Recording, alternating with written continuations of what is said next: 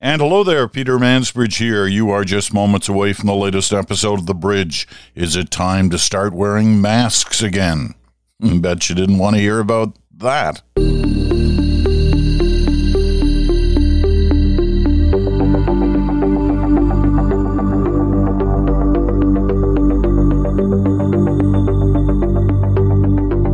There, Peter Mansbridge here in Stratford, Ontario. I haven't been here in a month, so it's kind of interesting to get back to good old Stratford, even though there is a layer of snow on the ground.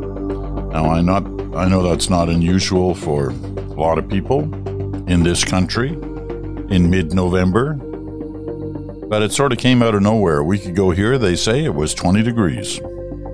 Gorgeous. Now suddenly they're dealing with snow. Well, after all, it is winter and it is Canada. So let's get at it. Okay, we're going to talk about uh, the latest issues surrounding the, the suggestion that we start wearing masks again. Not a mandate, just a suggestion. At least that's the way it is right now.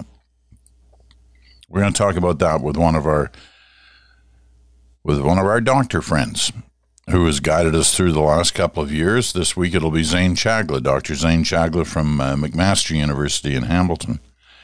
Uh, he's going to be with us. But there's something else I wanted to talk about briefly first. It came up last week during Good Talk when um, Chantal and Bruce and I were talking about the media and you know did they get it wrong in terms of the midterm reporting? And was it was it polls that led them to being wrong or was it commentary that led them to being wrong? If in fact you believe they were wrong about what they were saying. And I think there's a lot of evidence that that a lot of journalists were kind of off the mark in terms of what was to happen. That's how we came up with the whole you know red wave thing well, we theorized on a couple of points on this, but my friend Chris Waddell, who's a professor emeritus at Carleton University, and he's my friend because we work together. He's a former bureau chief of the CBC in uh, in Ottawa, former bureau chief of the Globe and Mail, and uh, for the last 20 years, he's been at Carleton, and where he is a professor emeritus now on the journalism front. Well, Chris sent me a note and said, You should read this. I was listening to you and Chantal and Bruce on Friday, and I thought you were great, blah, blah, blah. But you should read this. It's a, a piece in the Financial Times over the weekend by Edward Luce. And it deals with this issue about why did the media get it so wrong? So I want to read a chapter, not a chapter, a paragraph um, from this column because it's kind of interesting. So let's get at it. Why did the media so badly judge things, misjudge things? Part of it is risk aversion. As they say about fund managers, it's safer to be wrong together than to risk being wrong alone. Another part of it is simple groupthink. Local media has been erased across North America which deprives us of the on the ground eyes and ears that can challenge conventional wisdom. Even worse, however, is the increasing big media tendency to substitute opinion polls and the predictions of data aggregators for real political reporting. As some dissonant voices pointed out in the final weeks of the campaign, aggregators such as Real Clear Politics and Nate Silver's 538 were flooded with junk polls from right wing outfits such as Rasmussen and Trafalgar that distorted the polling average in favor of the red wave narrative. Since big city journalists, chiefly in Washington and New York, tend to talk to each other or read each other for half of the time, we should not be surprised when they're collectively wrong. This is not just a problem of domestic political coverage. Swampians will recall the jingoistic media consensus for war long after the shock of 9 11 had died down. We remember that. Remember the whole issue around Iraq. So here's the last point. And this is, a, this is a great example of how you get things wrong. So, what can be done about it? I turned to my friend, this is Ed Luce talking again. I turned to my friend and now retired former colleague, Jurek Martin, who first started covering U.S. politics in the late 1960s. Jurek's closest journalistic friend was the New York Times late, great, legendary Johnny Apple. In the autumn of 1975, R.W. Apple, national political reporter for the New York Times and a serious journalist, a Bigfoot, disappeared from the paper's front page, which he pretty much owned, writes Jurek. He resurfaced six weeks later with an extraordinary piece of political journalism. He'd been on the road for that time, mostly but not exclusively in the South and border states, and wrote that a candidate for president, then registering 1 to 3% in the national polls, was remarkably well organized wherever Apple went, and moreover had a message that resonated with many of those Apple talked to. A year later, Jimmy Carter, the blip in the polls, was elected president. Apple's headline was Jimmy Who. All right, so you get it. Uh, what those two paragraphs, as it turns out, remind me of the old saying that still rings true today there are no stories in the newsroom. You got to get out to track the stories. You got to get out and talk to people. And this is the the simple argument against the groupthink that develops. Now, I'm not going to suggest that every reporter in the United States sat in their office during the midterm campaigns, but a lot of them did. And those were the ones that ended up writing about the red wave because they were reading each other's, they were drinking each other's bathwater. But the ones who got out of the newsroom and got out in the country, like R.W. Apple did in the mid 1970s, they saw a different story. Now, this is not exclusively an American issue, it's a Canadian one as well, very much so. And when you miss what people are really talking about, real people in real communities in different parts of the country, then you miss what's happening in your country. So that's the simple message in that column, and I thank Chris Waddell for making sure I saw it because it's a great reminder to me of that old theory. I can remember, you know, Mike Duffy looking at me in the late 1970s and saying, you know, we used to bug him about never being around the office. Meanwhile, he was breaking stories all the time. He looked at me one day and he said, Don't forget, Peter, there are no stories in the newsroom. You got to get out to find the stories. And he was right. And he's still right. Okay. We're going to talk about this issue about masking and why is it happening? It's not happening because of COVID. I mean, COVID's still, you know, an issue but it's a different reason that masking, the discussion around masking is happening and why premiers like Ontario's premier are now saying, wear a mask. If you're going out, wear a mask. Not ordering you to wear a mask, but suggesting for your own good health, maybe now's the time to be wearing a mask again. Well, we're going to talk to Zain Chagla from McMaster University about that. But first, let's take this quick break. Back right after this.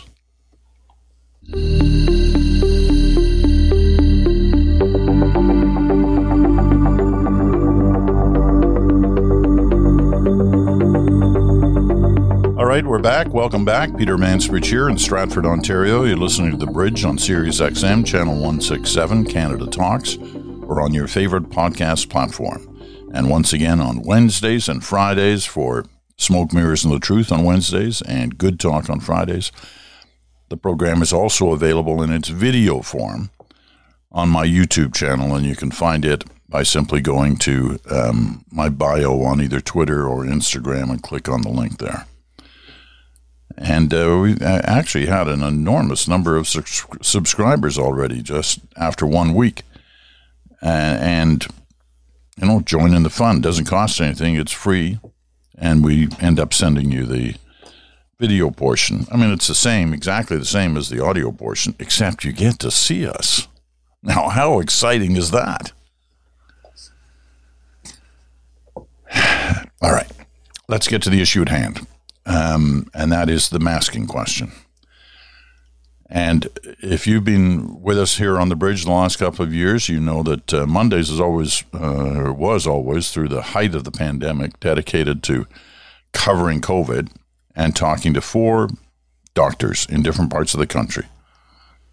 One in Halifax, one in Edmonton, one in Toronto, one in Hamilton. And today we go to Hamilton and Dr. Zain Chagla, who's with uh, McMaster University an infectious disease specialist and someone who has been a great help uh, to us through these last couple of years. So let's bring him in now and find out about this masking issue. Here he is, Dr. Zain Chagla. So we're back to uh, masking. How how did we get to this point that uh, we're recommending masking? Yeah, I mean, so I, you know, one of the the the, the things that came out of what happened over the last two and a half, three years is that there was a significant reduction in the spread of other respiratory viruses outside of COVID 19. Uh, that was partly due to masking, physical distancing, working from home, travel restrictions, you know, capacity limits, uh, and some of the other measures that were taken over the last two to three years. But the reality is, is every country, as they began to open up again, uh, people started interacting again at pre-pandemic normals. Uh, they saw a resurgence in the typical respiratory tract infections that we deal with. Uh, and unfortunately, some of these respiratory tract infections have significant effects on some of our most vulnerable populations. The population under five years old, uh, RSV is a major issue. Uh, we're just at the beginning of our influenza season, and we are seeing influenza for the first time in, in three years uh, to, to a significant degree. And uh, this is the, the reality of where we are. This is all coming all at once. And, uh, and you know, it, it is hitting a lot of the population really quickly in, the context of just a significant burden of disease. Tell me about RSV. Uh, what is it, and, and and why is it being the one that seems to be highlighting here? Yeah, absolutely. So RSV, I mean, we we've known about RSV for you know, many many years. It's been a problem in healthcare systems for many years. It really is a, a, a typical respiratory virus. It's spread by respiratory particles as well as surfaces, um, and you know it really affects two populations major. It's a virus that causes a lot of inflammation in the airways, and and particularly kids who are very young with floppy or tiny airways can really cause them to to struggle to breathe when they're they're getting RSV infections. Uh, and so we see a burden of hospitalizations. We see a burden of that in even healthy children, but you know children who are premature, children under the age of six months, children with asthma or other underlying conditions, um, often hospitalized, need for oxygen, need for a lot of puffers and therapies to, to really open up their airways and recover. Most people do well with it though, and, and specifically, you know, older children uh, don't seem to suffer as much as well as adults. And the reason is, is most people have been exposed by about age three. And, and, you know, as, as we get exposed over time, there is that building of immunity that occurs and the, the next infection becomes less severe, less severe. Now, not to say that this is an infection that's been neglected. There's a lot of work that's being done around vaccination here because it is a real infection that causes healthcare utilization. In older individuals, again, we can see a burden of disease in people who are immunocompromised, people with emphysema, underlying lung disease. We see hospitalizations as well from it. People who are very, very sick, needing high levels of oxygen, ventilators, and, and other other me- mechanisms to keep them alive.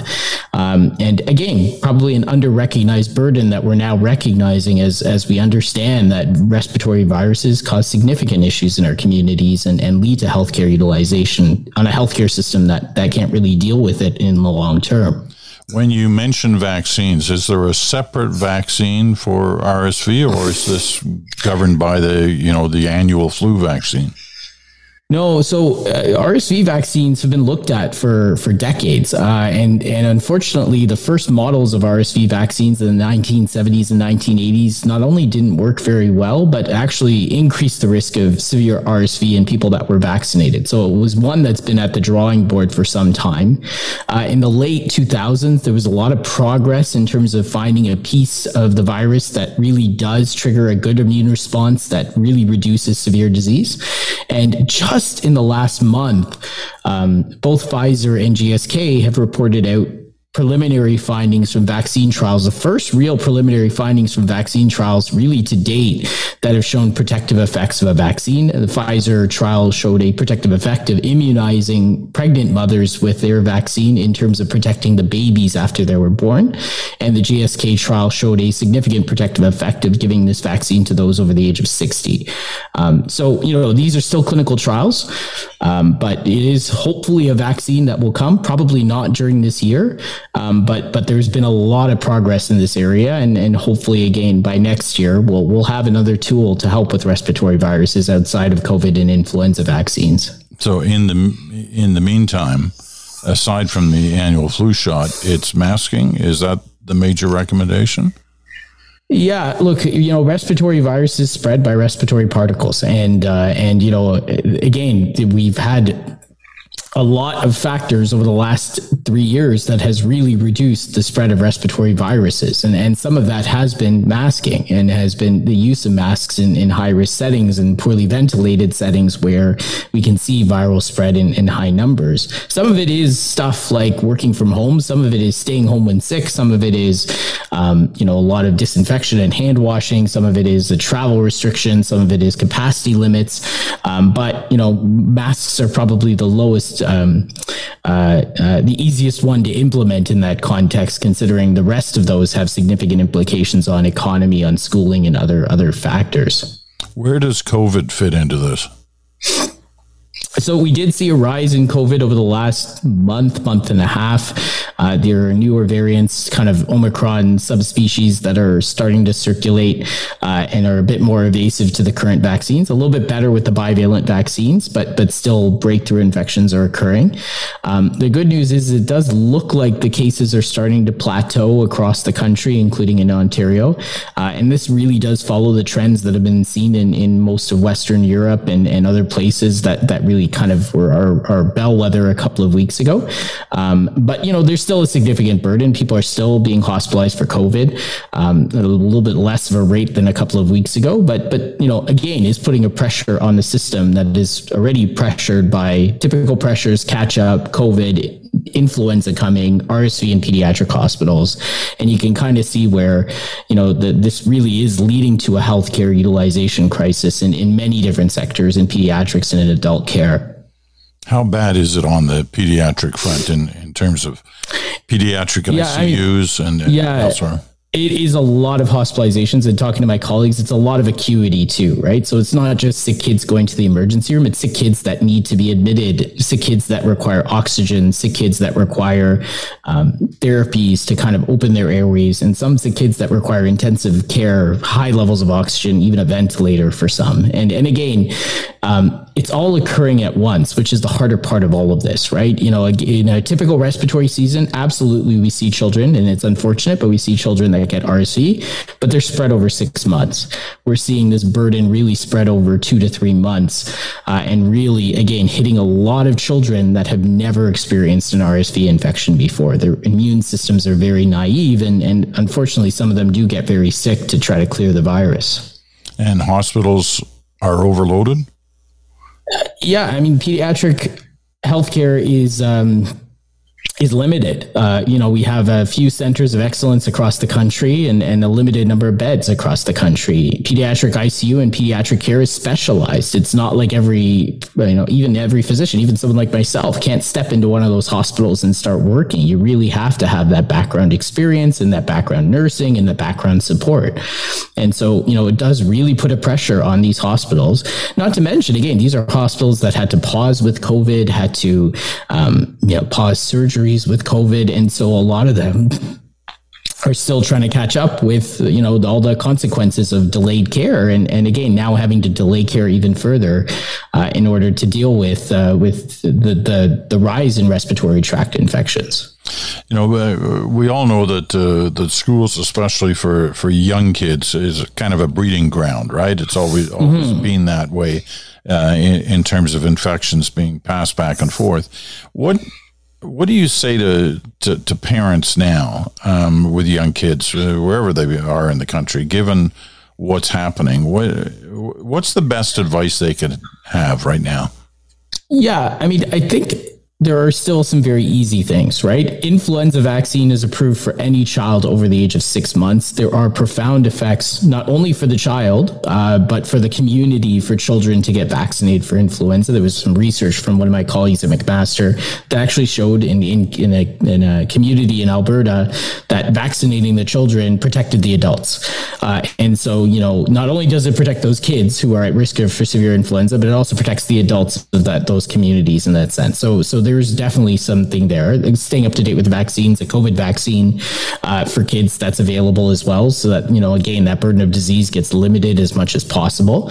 Um, you know, I think parents should be cognizant that there is going to be a risk of getting infected with a virus going into this world, and and again, you know it's hard to police that risk. We've lived with these viruses for so long, but you know, their two year old who's never seen RSV may get very sick.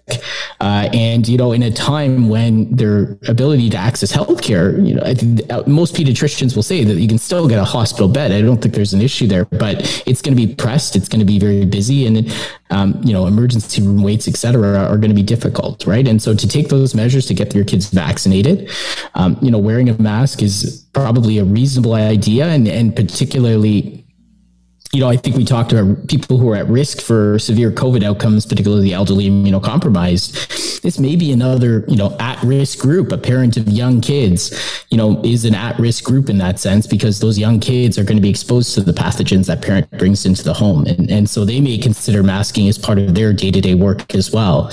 Um, and I think, you know, again, this will pass. Respiratory viruses will settle into our community, but this is going to be a tough time and, and there are a lot of kids sick right now and there may be some kids sick in the next few months that that really pass it on through through their networks into to younger children when you look at a time period are, are we talking the next couple of weeks or the next couple of months or are we looking at a winter of this yeah i mean we typically see respiratory spread till the kind of late winter, early spring. That being said, when you look at countries like Japan, Australia, New Zealand that have had these resurgences, they tend to be very sharp. They tend to be very, very profound how fast they go up, um, but they tend to come down quickly. Now, that's not to say that uh, it isn't uh, going to be the situation here. And, you know, maybe RSV comes up and down very quickly and we settle out going into the new year, but influenza is just starting now. We are really just seeing the beginnings of it. We're first seeing our first hospitalizations with influenza that we haven't seen in a long time. Uh, and, and so, you know, again, there is going to be one pressure after another after another here as the respiratory virus you know season uh, um, starts escalating. And so you know that that catch up in healthcare is going to be some time to get to. And and uh, and again we may be dealing with another crisis every few weeks going into this respiratory season. Um, when you look at the uh, the numbers on uh, vaccines right now both for the annual flu shot and for the latest booster um, there's been a reluctance, it appears, mm-hmm. on the part of a lot of people, and these are these aren't anti-vaxxers; these are people who are just sort of tired mm-hmm. of it mm-hmm. all. Um, are we still seeing that? Uh, is this is this sense of the kind of the alarm going off in a in a degree, not mandating masks, but talking about masks again? Mm. Is this all going to lead? One hopes, uh, or I assume you hope, to uh, an increase in the number of those who are are taking the shot. Yeah, I mean, I hope so. I, you know, I do say, you know, I do think it does show us a little bit about how far the population has been pushed in in some of this, right? And and uh, you know, getting a vaccine for all of this, for influenza, for COVID, you know, of the measures in place is probably the easiest one in the context that you have to get the shot once, and then your immune system start wor- starts working, and that's it. Uh, you know, that's a layer of protection that really is a five second opportunity. Um, and so, you know, I, I think we really do have to think about the way forward. If we are going to you know ask people to step up if we're going to ask people to really you know make sacrifices do things like putting on masks um, staying up to date with their vaccines we really do have to communicate it properly right you know the risk of serious COVID is not there in a 20 year old, is there in an 80 year old, uh, especially the 20 year old that's gotten older vaccines. They're not going to be at significant risk, but there are going to be things they're going to have to do to protect that 80 year old. And there's going to be things that that 20 year old has to do to protect that less than one year old that person may not have kids. That person may not be connected to a community where either of those people are in their lives, but it has to be communicated to them why they need to consider doing this. And I think we look at the booster vaccine rates, the kid vaccine rates, the influenza vaccine rates, and you can see a population that really is hesitant that has been pushed quite a while and probably just wants to go back to life as normal. A lot of them have had COVID. And so, you know, the, the, the worst of that threat is really through them in that sense. So, you know, I think that really does present a challenge to public health officials in terms of how to, to bridge the gap and, and really have to communicate how and why this is working and what objective outcomes we're looking for as we're we are adding measures onto our populations. And i think people are also asking questions about you know why isn't healthcare capacity where it should be? Why are we still talking about hospitals being filled you know a decade later through every influenza season through every respiratory season and now covid? Uh, and you know unfortunately some of those questions really do need to be answered and some solutions need to be out there for people to understand these are temporary measures until something is put in place place to really deal with the capacity issues that unfortunately we lack in, in Ontario and other provinces. How is the system holding up to this? And I, I when I say the system here, I mean the human side of it. I mean, uh, people like yourself and, and the nurses and uh, all the experts who have been working on hospital floors, uh, you know, across the country. It just seems that every time we think we're over the hump, like something else comes along, um, and, you know, we kind of deal with it out here, but within the system, uh, it must be increasingly hard uh, if it wasn't already hard enough. I mean, we started this in the beginning of 2020. We're about to go into 2023. Um, it never seems to stop. How are people holding up? Yeah, I mean, look, physician and and healthcare worker burnout was an issue prior to COVID. Um, it has not gotten better with COVID. I will say that, and uh, and we've had lots of people leave the profession. We've had lots of people look for opportunities that don't require you know the intensity of care we see in emergency ICU, medical wards, uh, and other you know assets of care. Really, we're going to community, going to consulting, going to other places where where lifestyle is a whole lot more prioritized. I think obviously there's more, you know, on top of that, there's more demand, you know, for, with with the learning gap for children. There's more demand for parents, to, you know, who are healthcare workers to start, you know, focusing on their kids and making sure that they're, uh, you know, progressing through school. There's, you know, the, the demands of day to day life as things are getting back to normal. And so, yeah, absolutely, you know, rotating from one crisis to another to another to another is is demoralizing, right? And ho- hospitals have done a really good job at trying to engage their staff, trying to understand, try to, un, you know, a- acknowledge the moral injury that's been going on. Um, but at the same time, you know, I think again, a lot of us do realize, you know, we, we just have to continue to practice and we have to do what we're trained to do in that sense, you know, and, and, uh, um, you know, our, our role as healthcare workers is to care for the patient and, and, and continue working through that. But, you know, there are going to be implications. There are going to be staff losses. There are going to be, you know, um, uh, the need to train more clinicians to really replace those losses and, and to prioritize making sure that um, people are able to work and balance their lives in the same context. And um, unfortunately, that means that, you know, again, the, the job of a healthcare worker, you know, 10 years ago, really holding up the system, doing as much as possible is probably not going to be the same job as a healthcare worker 10 years later, that they need to also prioritize their family, their mental health, and, and their community as much as their work. And so, um, there are going to be some difficult times ahead. And, and again, you know, I think a lot more recognition internally and externally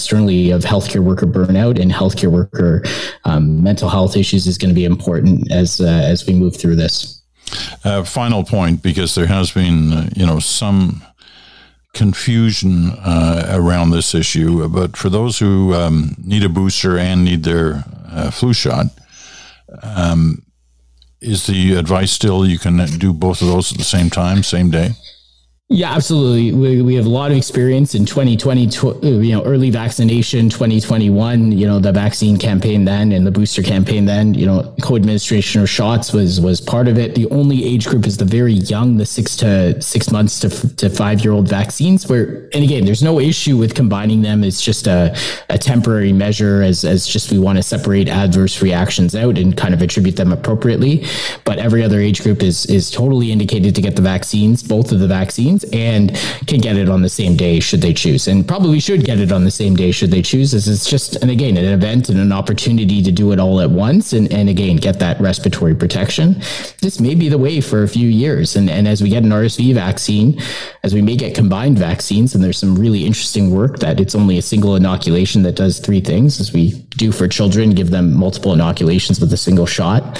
Um, you know, it may just be rather than the flu vaccine, you're going to the pharmacy to get your top up um, your you know your respiratory season vaccine going forward. And and again using that as a single opportunity to reduce burden rather than multiple appointments where you may lose people along the way as always, thanks so much for guiding us through all this. Um, it just seems we, we, never stop having you as a guest, a frequent guest on the program, which, uh, which tells us something. And listen, we uh, not, I mean, enjoy it would be the wrong phrase to use, but uh, we respect what you have to tell us, and uh, and we appreciate that you share your time with us. No problem. All the best. Dr. Zain Chagla from uh, McMaster University in Hamilton, Ontario. So, uh, my takeaway I'm heading out today to get my uh, flu shot. I had my uh, booster, so I've had like five shots in whatever it's been now year and a half. Um, but I'll get my booster uh, as I, or sorry, I'll get my flu shot as I get one every year. That's always been the case. And uh, I'm of the age where you don't want to miss these things. And so I will head out there today and uh, try and find a pharmacist who's uh, willing to give me that uh, that shot today. Uh, masking, you know, I, I really thought we were over that. I just came back from uh, Europe over the weekend, and um, I don't think I saw one person with a mask on the plane. Um, I think we're in the moment of seeing that change a little bit. I know there were people at the airports, uh, some, very, very few, but some who were uh, wearing masks. So are we uh, back at it? Well, it would sound in some parts of the country like uh, we are back at it. end bit time, end bit, NBIT. Um, and those frequent listeners know what that means. Little tidbits of information that you may find useful. Did you know that this week, in fact, tomorrow is a major moment in world history. Yes, it is. Circle tomorrow's date. November 15th, 2022. And why are we circling it? We're circling it because tomorrow the world population passes 8 billion. 8 billion humans. Now, I'm old enough to remember the first time I heard about world population. It was in the early 1950s. And at school, you were taught that the world's population in those days was somewhere around two and a half billion. And you kind of tracked it back to the earliest times where the estimates were that in 10,000 BC, uh, there weren't even a billion, right? And 10,000 BC, the numbers indicated, if I can ever find this, get it right, 2 million. Just a measly 2 million on our planet. And then it started going up rapidly, right? Past a billion somewhere in the early 1800s. In 1800, the estimate was 950 million. But boy, has it been moving since. As I said, when I was first aware of these numbers, these world population numbers. It was somewhere around two and a half billion. That was the early 1950s. So in the year 2000, it was 6.1 billion. Now we're passing 8 billion. If you'd asked me back in the 1950s, as a young kid, how many people are going to be in the planet, you know, 70 years from now, I might have said, oh, 3 billion, maybe 3.5 billion. But no, it's 8 billion. Now, the growth rate seems to slow down a little bit. It's only forecast to be, you know, over 10 billion by the year 2100. But the numbers mean one thing, the debate surrounding what those numbers mean is another. And is the world too populated? Are we consuming our resources at a rate that is only going to endanger the future of the planet? Well, there are certainly some who feel that way. And I think over the next couple of days, you're going to hear some of those voices as we pay, pass that 8 billion mark. So the next time you feel like you're alone in your world, just recognize that there are 8 billion other people out there. Here's second end bit for today. We might even get three end bits in. But those of you who have listened to this podcast since it began know that uh, one of my kind of heroes in history is Winston Churchill. Now, I recognize, and I'll get mail, there are some Churchill haters out there. And I appreciate your concerns. Uh, and there's not everything that um, fellow did in his life that is uh, something that I'm uh, a fan of, but some things are, and especially as you know, as the world knows, his actions during the critical years of the mid 30s to the mid 40s uh, were ones who which will certainly be remembered. Anyway, one of the things he did, I mean, he had a very checkered career, as we know in politics. And in the First World War, he was the head of the Royal Navy, he was the Secretary of the Navy, whatever they called it then. And at age 40, in 1915, after the disaster which was the Dardanelles, Gallipoli, he um, resigned and he sort of withdrew from that part of public life. He went into the army for a while, actually saw what it was like at the front. So he had that experience. But he also started painting at the age of 40. And it's estimated that he did over 500 works of art during his lifetime. Well, there's a piece in the New York Times last week that's actually a fairly lengthy piece. is worth reading if you're in any way um, interested in the Churchill story. And the headlines Churchill's aura and bright colors draw new fans to his art. Now, he did everything from still life to scenic. I don't think he did any self portraits, or if he did, I'm, I'm not aware of them. Um, but here's the thing these paintings are now worth a heck of a lot of money. I can remember, I don't know, 10 or 15 years ago, I thought, ah, I've got to get my hands on a piece of Churchill art. And then when I started checking it out, I thought, I don't think I'll be doing that. How about just uh, a group of seven painting? No, Churchill art is worth a lot of money these days. Um, and for somebody who started at the age of 40 more as a hobby than anything else, listen to some of these numbers. I mean, he when when he uh, left the prime minister's office second time when he uh, he won the election around 1950, and when he left in uh, 54 or 55, and handed over the keys to 10 Downing Street to uh, Sir Anthony Eden, who had been his foreign affairs minister during the war years. He gave Eden two paintings. Well, he gave him a, a few paintings, but two of them, the Eden family just sold at auction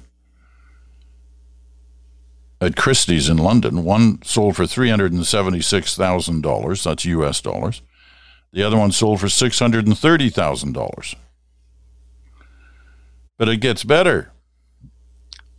You know, he did a view of Marrakesh that he uh, uh, that he painted in 1943. It sold for 11.5 million to a Belgian collector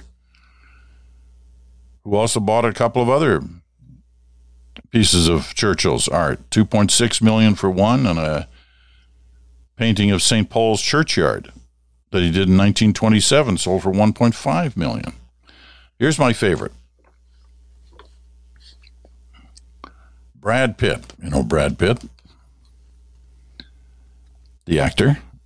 When he was married to Angelina Jolie,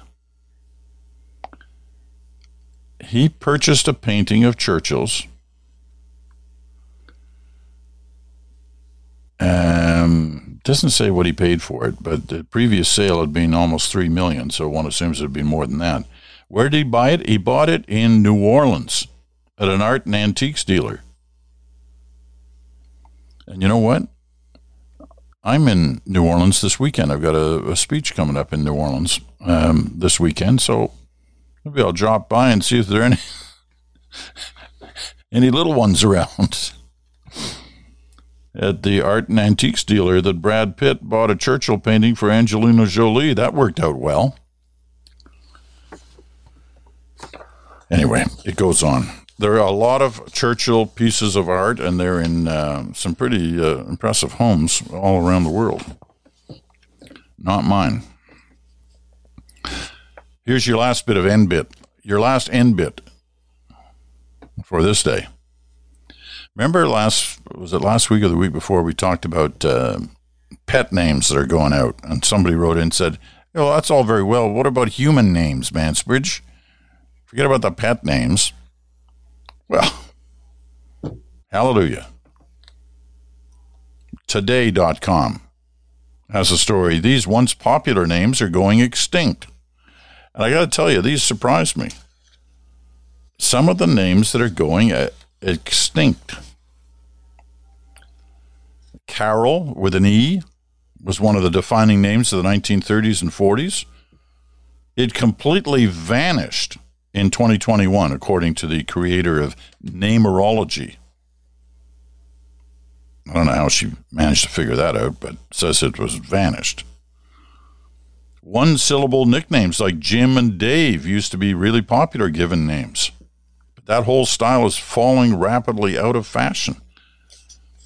She predicts that Bill is going the way of Bob and will disappear in the near future. Now, here's something I didn't know about Bill, and I should have known this about Bill. We all know it comes from William, short form for William. William is still a top 10 name. Thank God, seeing as my son is named William. And Liam is the number one name for boys. Liam, according to this list maker. And where does Liam come from? No, that's not where it comes from. It comes from William. Liam is a short form of William. I didn't know that. Now I do. Shows what a sheltered life I've had. Girls' nicknames that are completely gone include Sue and Debbie. really? Like, I still hear people call Sue.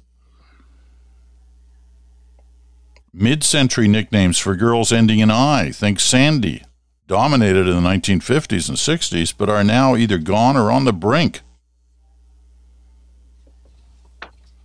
I don't know. Do you believe this stuff? That's why they call it an end bit. It's the end of the show bit. Tomorrow, Brian Stewart joins us with his weekly commentary on where we are on the ever unfolding and ever interesting story of the Ukraine. You heard last week, last week's Brian was saying, watch Kherson. Something is about to happen there, and still our people are unclear whether it's a setup or the real deal. It appears it was the real deal. The Russians left. The Ukrainians are back in Kherson. Is the picture as simple as that? And what does it mean in the long run? Brian joins us with that and more tomorrow on the bridge. All right, I'm Peter Mansbridge. Thanks so much for listening today. A bit of a grab bag, but some uh, some interesting stuff, nevertheless. Okay, talk to you again in 24 hours.